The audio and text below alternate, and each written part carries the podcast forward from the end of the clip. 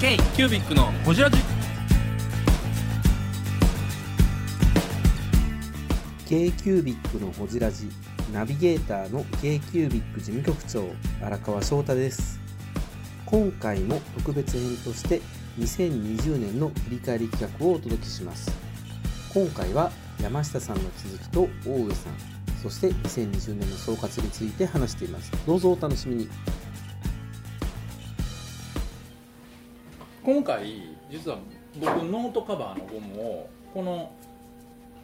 面テープでやるようにしたんですよ、面ファスナーで、で今までは輪ゴムやったんですよねこの輪っかやったんですよそれを毎日毎日取り外しとったらここがもうなんかウニウニになるんですよ波打ってはい劣化してウニウニウニウニでこれがやっぱ嫌やったんでこう面ファスナー構造に変えたりとかこの素材自体を変えたりとかでもゴムってなかなか単純にや選んだら失敗することあるなと思ったありますありますこれけんゴムは研究と思いましたね本当にゴムは研究 ゴムは研究あの品質改善というかの話しませんかはいはいやりましょうゴムの話もうよろしいんちゃう、ゴムにあまりにもねねまあでもねその無印時代のうんこう感性を生かしながらうんやってらっしゃる今の話とそのノートの使ったセルフブランディング的な話とっていうところを聞いてたじゃないですか、我うん々、はいはいうんうんうんなのに、うちらはゴムの話しかしない怒られた怒られたどういうことですかそれロケットスターのファンがいるんでしょ山本修行にうんむちゃくちゃいてるでも一一番初め食いついたのはうん僕なんかですよ、あああのコンテナの写真を見た時ですようーこんんなんか福永とはいいなこんなんか福永は実は福永ってえ吉田さんじゃなくてええご後あ頭であがジャルジャルのネタみたいになってきてあのードケい今変わったんかなあのドケットストアの当時のあのーえ何写真でとインデアイキャッチアイキャッチかうんがプロフィールかな南港かな、南港のコンテナボックスがこう積み重ねられてるほうあの風景を写真にしてたんですほよう、うんうんうんまあうちの福永はやっぱりそういうのが大好きで好きそうやなココンンテテナナが並んでるとかねなうんちかのえ今やもう経営者やけどねまあだからロケットスターさんのこと好きなスタッフさんがいてそうそうそうそ気づいててっていうところだったんですよね、うでそれはもともとは松岡君が多分リンクかなんかでうん発信しててでそれ知ったんですよ、うんで入っていったら文具屋さんやねんけど角度さっけーみたいな、うんなんかねちょっとなんやろなお男の子好き系ですよねあうんなんていうのああの、うん、なんていうの物物感物で感うんであの第一線と第一線というかなんか業務感というか業務感アメリカンとかヨーロッパの業務感うんみうたいなんうんうんあのね多分だから箱にはまったんでしょうね松岡そさうんねなうん脇さんとか長澤さんみたいなちょっとどっちかというとちょっとなんかこう女子に向けたみ女た子いになも向けて違うユニセッ違うクス感情違う違う的じゃなっていうよくりもどっちかやったらお僕ら世代の男の子そうやがね好きな感覚というか、多分だからベイベーあたりと気が合うんあでしょうベねイベーと合うとう思う、んうんそうベイベうー、んうんうん倉う庫のインクインクそうそうそうそう倉庫インそう倉庫うんインクそうやわおしゃれな倉庫海とかもね外のなんやらか、しあたらのうんちっちゃいオフィスとか、うんうんうんそういうイメージなんですよねねなんかいやわかるわだからガレージハウスやワーカーズボックスも業務用が結構多いらしいんですようんもろそうでしょはいはいはいうんはそういう感じでおしゃれな建築事務所を作りたいとかって言った時いになんかねむ昔行ったらそうアっていうメアメアメ村で D& デパートメントっていあう D&D パートメント、うんはいはいはいはいがそういう仮なんか仮木のちょっと業務用の家具を置いたりとか無機質な家具を置いたりとか、でもその感覚すごい似てた、うんうんうんあれを見たスチールラッらクとスかねチールラックとか,、でも店行ってないんでしょん み何店行ってないんでしょもうねもうあすごいのは EC, EC でウェブサイトを見ただけで僕にビンビン伝わら漏らしてくるっていうねそれだけその EC とか商品のチョイスのセンスが素晴らしい素晴らしいよねそういかんでも分かるっていうそうそうそうそもうそれが言いたかった行ってください今年行きましょう、うんミノねみんなやからすぐ近いそうそうそ うすぐ行けるミノ行ってコーヒー飲んで帰ってきましょあの温泉行こあのいいう温ミ泉もノあります温泉スパガーデンあれじゃなくてね水州もありますしね、うウグイスあのミノうにぐいなんかうんサウナもあるしサウナサウナ行こうサウナ水州水州はいということで山下さんすいませんサウナ申し訳ないですはいということであでもあで次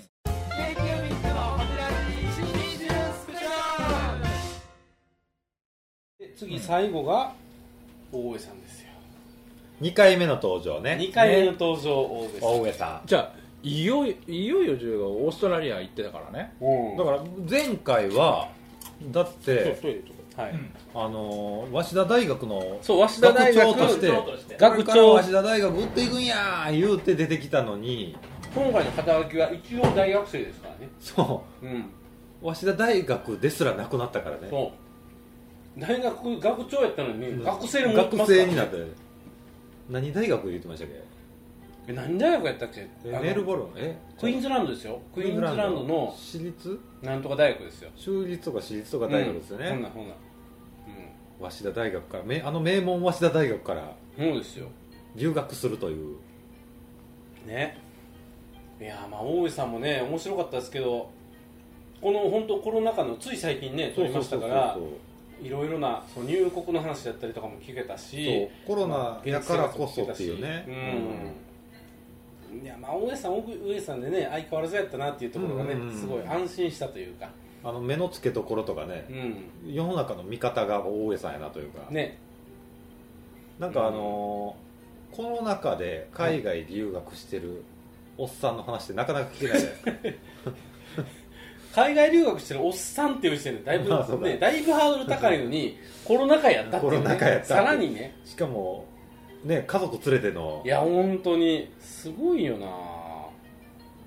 やカーウォッシュのバイトがきつかったって言ってましたもんね海外でウーバーイーツやってたっていうヴィンテージの車のこのねリクライニングを壊したとかねそうそうそういう話をしてましたよねポンコツアルバイトの話いやーまあねまあ別に文具の話じゃなかったですけどねなんかその近大江さんの近況というかそうそうそうそうそう基本的には海外行ってどうでしたかっていう話と海外と日本の違いうん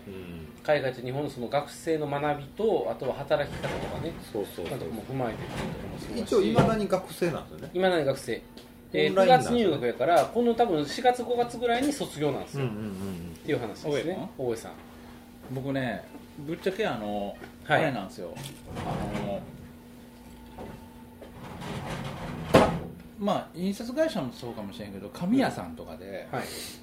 リスペクトできできる人いてないんですよそもうのみん上の人たちを見た時に、はい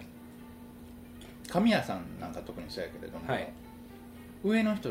とか同世代見た時にいやこういうの人すごいなとかこの人の考えはむっちゃ参考になるなとか言ってないんねですよ、あの例えばあのそれこそマカオで何百億円溶かしたあおおマカオ で何百億あの吸ってきたね、ええあの方の話某某 D うん DO のね、うんまあまあでも静止まあまあな何人かはいてますわ、うん何人かはいてます、うんっていう中でっていう中で和紙問屋の一応和紙大阪の小さなで本当に同業界のな中で本当にリスペクトできる人がが俺僕の中でいてない中で、うん大上君はもう土俵が違うというか、うんうんあのあー自分のことを自分で立身できる人律することができる律することができる、うんあの自分の価値を自分で作っていける人やなって、うんな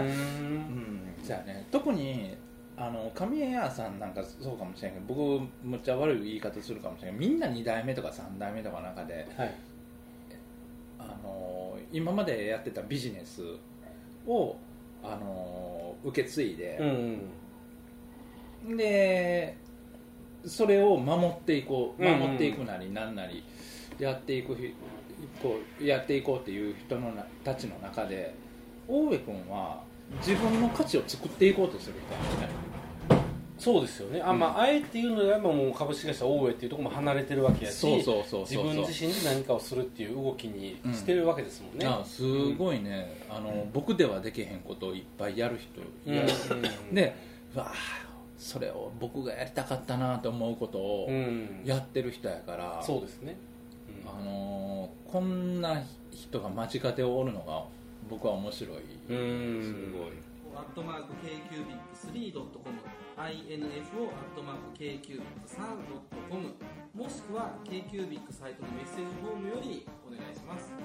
iTunes のコメント欄でもお待ちしております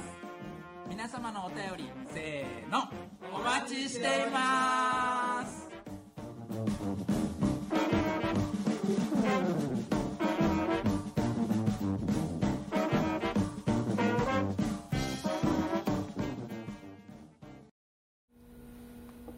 なんかね留学前の大上さんのイメージって、うん私の中の若干偏見が入ってるとこあえて言うとちょっと頭でっかち感あったんですよ、うんうんうんうんうんこうであらなみたいなこういうことがイメージできてるからこういう行動しなあかんっていうところがあってうっんうんていうのがあるなってもっとそんなん気にせんと行動したらいいのにって思初いめながさら、初めさなんかの時に2人でうんあのー あれ大上君が仕立て屋やった時に、うん、二人対談したよねしたしたしてたよねした僕呼んだわしましたよ二人でそれをインテリアライフスタイルかなんか出ましたとかっていうのでなんかレビュー記事がなんか出してたよねやったやったやったうんそやそやそやそや、うん呼んだわうん、やった二人対談をおしゃれな写真とおしゃれな文章構成みたいそうなそう感そじうそうでやってたやりましたやりましたうんうんそうなんですよ、だからまあ大江さんそういう意味でもねあの結構いろいろ協力してくれたりとかうんうんやってたんですけど、うんやっぱり一って一皮向けた感はありましたよねオーストラリア行って深みが増してる、うんう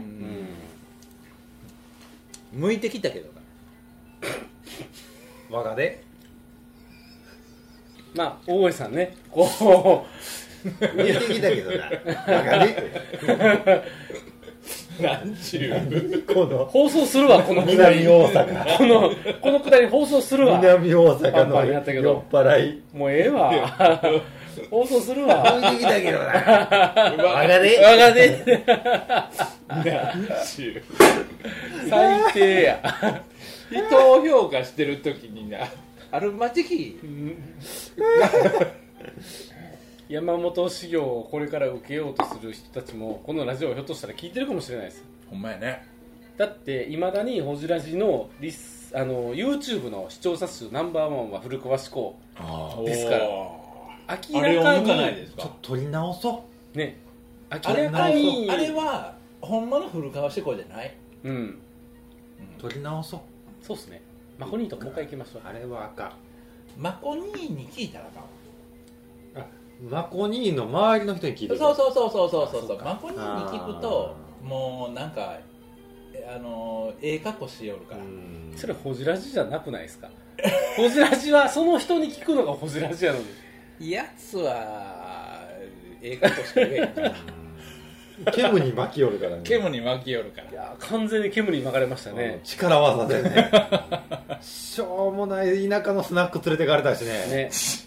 行ったな大して面白もない店にねうんあそこに MDS の角社長まで行ったわけでしょうそうそうすごいもうないっすかもうないんですおおそうなんやあるまあある意味僕ら鷲見社長同格扱いやったってことであすそっかそういうことかあの裏のねあれまで見せてもうたし ねいろいろねなるほど知らんけど、はい知らんけど知らんけど、まあ、そんなこともありましたよだから大江さんですよ要は、今仕事は日本帰ってきてだからその後継ぎの、えー、とつなぐためのベンチ継承ャーのに、えー、違う違うベンチャーちゃうわベンチャー同士をつなぐ大阪の外国団体ですよね外国団体やね週3から4ぐらいでコミットしててっていう感じうんでんすそのねままチームでやってるって言ってましたねそうですよね、うんなので、まあ、その大江さんの自分自身のバックボーンとそういう海外の経験ととかっていうのをいろいろ生かしながらうんやってくれるんじゃないかなという、だからまあそのやっぱり自分の中で一番大上を成功させたい弟の洋平君を成功させたいっていう思いがあって、仲いいですよねあそこね仲いいんかなどうなる個人同士は違うんかないやなんかあるんちゃういろいろもしかしたらえでも仲いいイメージですけどねでもいねやはから見たら仲良くても兄弟うんまあいろいろあるやろうけどなあそうかでもやっぱそこでこう で小声でしゃべって一歩身を引いた大上さんってちょっと偉くないですかやりたいことをうん追っかけてやるっていう純粋さはすごいと思う、ねうんうーんでそこに大江君の魅力があるような気がすうる、んそうですうんね、うん最短距離でねでこう多分やけどその家族の問題とかこれから教育の問題ってすごくつきついてくると思うねんか、で大江君が今からやっていく経験って多分すごい誰かに対僕ではないけど誰かに対して参考になるような気はする、うんうんそうやって子供をあのよ何幼稚園に預けれないとか、うんうんまあ言ってましたねうんうんあのー普通になんていうのかなあの、えーなんていうんだっけ海外、えーにに日本人学校じゃないやなんか言ったよねこっちでインターナショナルスクールインターナショナルスクールうんこっちのインターナショナルスクールに入れれないとか、なんかその経験ってものすごくもしかしたらそうやそういうところに入る人間が次の日本を作っていったり次の感覚を作っていったりする可能性あるんやけどそうですね、そこのノウハウがないからそのノウハウをい今の苦しい時代にばっちり経験してる人やから、うんあの人大江君が語る経験値っていうのは次の誰かを応援してくれるうとかねん応援するような感覚なのかなと思ったりするかもしれないですね、特にね親のビジネス継いでいこうという方は特にこれからねうん大江さんそうですよ自分の行政もある意味引っ張ってこれるし、ううん、そういう意味ではいろいろできるんちゃうかなっていうのは思いますんでね、ん自分がねそうやってまあ苦労してきたこと経験したことっていうのが多分こうある方がそういう仕事してるっていうのはうん、うんまあ、半分公務員ですけどそういうなんかご意見とかっていうのなんかねいいですよねなんかうんそういう人が中におるっていうのは、あとこの部屋10分えー、ブングスキーラジオです。ブングスキーラジオ1年以上やってきてます。ブングスキーラジオ。小野さん、どんなラジオですかえーと2人がボソボソ話して1人がハキハキ喋るラジオですね高木さんえ何ですかね用意してませんでしたあー楽しくやってます。聞いてねえー全然楽しそうじゃないいいんじゃないですかこれはこれでそうか10分なんですけどうん、どうしますか締めます締めましょう締めましょう締めましょう、はい今年1年こんな感じですか2021年のはい抱負を我々はい言っていかないと各2021自年各自か各自でもいいですけどどうしますか経営キュービックとし KQ ビてックとしてはやっぱフラットでしょいやーフラット2021ねまた見えなくなってきてる中でねコロナがやっぱねやっぱり年明け早々もやっぱり猛威振るってますからいや今でもさ僕たち今日も会議ミーティングやってたけど、はい次どう動くかっていうのは朝やってたわけやんうんか、はでそこに対してどんな可能性があって、まあ思い描いてることってさなんかちょっとパーティー感あって楽しいことを思い描いてるやん、僕らはそれがいつ実現するできるのかはちょっとまだ見えないけれどもやっぱりそこに向かって行くっていうことのなんかモチベーション設定は大事やなと思って、うん今日もう一回感じてホジラジをこう過去から振り返ってきてもそうですけどやっぱリアルの場って貴重ですね、うんいそう本当ないと繋がらなかった縁っていっぱいあるなって思うと、うん絶やしてはいけないって絶やしているう、うんそこから生まれるカルチャー場所から生まれるカルチャーですよね、なんかこれって使命感あるのそんな儲からへんかもしれんけどちょっとだから高木さんにも通じるとこありますよねうん儲からへんかもしれんけど面白そうなことってやらなあかんやんっていうなんか、ね、やっぱりその人生楽しむとか、うん時間楽しむとか、うん自分が満足するってリアルから得ることが多いかな、うんうんなんやかんや例えばそのイベントであったり、うん文具ジャムさんのイベントであったり、うんうんうん文具祭りもそうですし、うんうんえー手帳券とかドヤ文とか手帳の会とかうんオフ会とかも場所じゃないです場所なくなったらやっぱりつながってた縁が切れちゃうしそうなんですよなんかそういう場所とか、うんそれこそね、あのー僕ら台湾で学んだ製品が作ってきた場所の精神性とか、うんだからそのある場所そういうのを育んでいく場所とかイベントとかっていう何かリアルな場の重要性って絶対これから特にもっと必要やと思うんですよなんか2000今年、ほんまそうですね2021年今年は、もしかしたらなんかそれも含めて僕らもっと感じることいっぱいあるかもねうん、感じることそうですねだから今コロナ禍じゃない去年もその2020年もそうですし、まあ、2021年も多分下手したら一年中そう続でくす可能ね性今もあ年るんもそですうよなねんですよ2021年もずっと続くもしかしたら来年も続くかもしれない、これからこれからやからこそそういうリアルなイベントとか場所をうん提供するっていうのはすごく贅沢なことやと思贅沢うねう、もちろんそれに対してはイベントをやる側としては気を使わないといけないですけど、うんやることで人が集まってくるっていうのはすごく贅沢なことやとう思ーう、んうんなる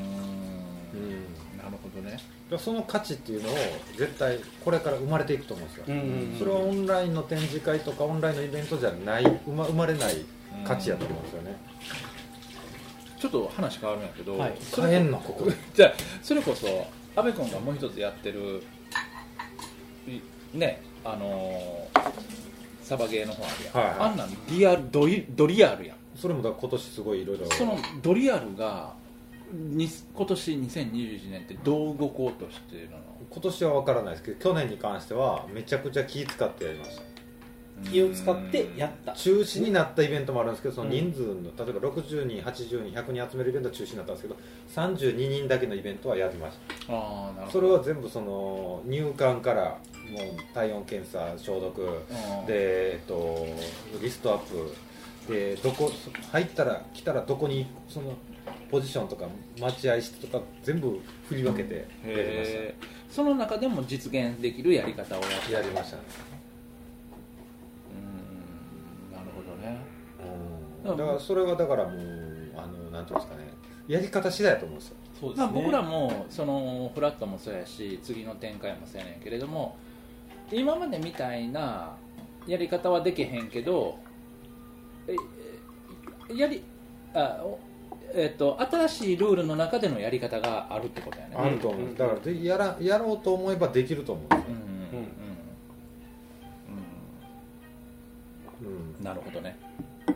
やろでうそれをやっていかないとフラットの価値はないと思うだからそこをさちゃんと説明していってどんなメリットがあってどういうふうな結果っていうのが、まあ、期待できるっていうのはおかしいけど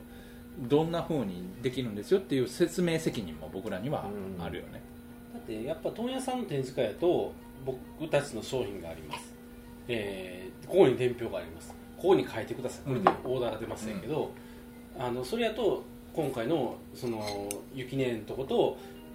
水玉さんと木寺さんのコラボとかできひんかったかもしれないわけじゃないですか、あの木下さんの姫組の話もそうやけど、うんやっぱりちょっと本来の目的とは違うようなところで、うんわってつながったから結果として大きなビジネスになったとか、うんやっぱあるわけやし、うんリアルで知り合ったからこそのなんかバグじゃないですけどね、うんなんかどうしてもオンラインでやるとゴールを設定しちゃうんですようんゴールが例えば購買行動であったりだとかっていうのになっちゃうけど、リアルでやるとそこの中にバグが生まれる、うんちゃうちゃうやんこれみたいな、うんでもそこから大きなビジネスが生まれたりするってはいいうはいのはは,、いはやっ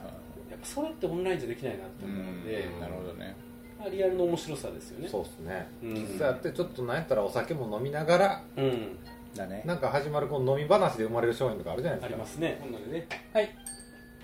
はいじゃあワンエンジさんであちえーっとね多分違うかなあの違う僕らあのネットのやつでこれ予約して場所だけ借りて場ます所だけ借りてるんですけどそうお茶とかあの注文されてないしてない知らないですねはいすいませんす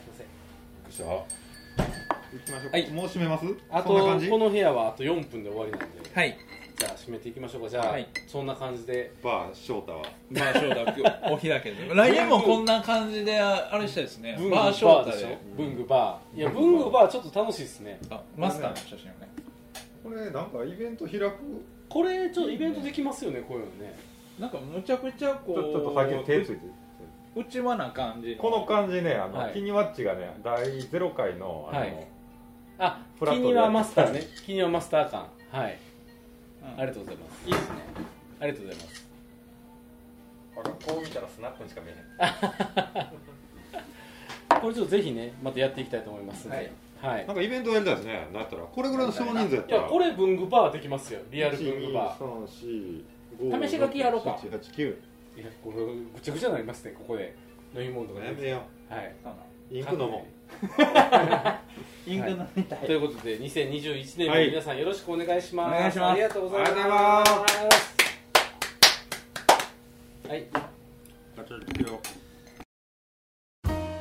k q b i c のホジラジこの番組の提供は山本資源ロンド工房レアハウスでお送りしております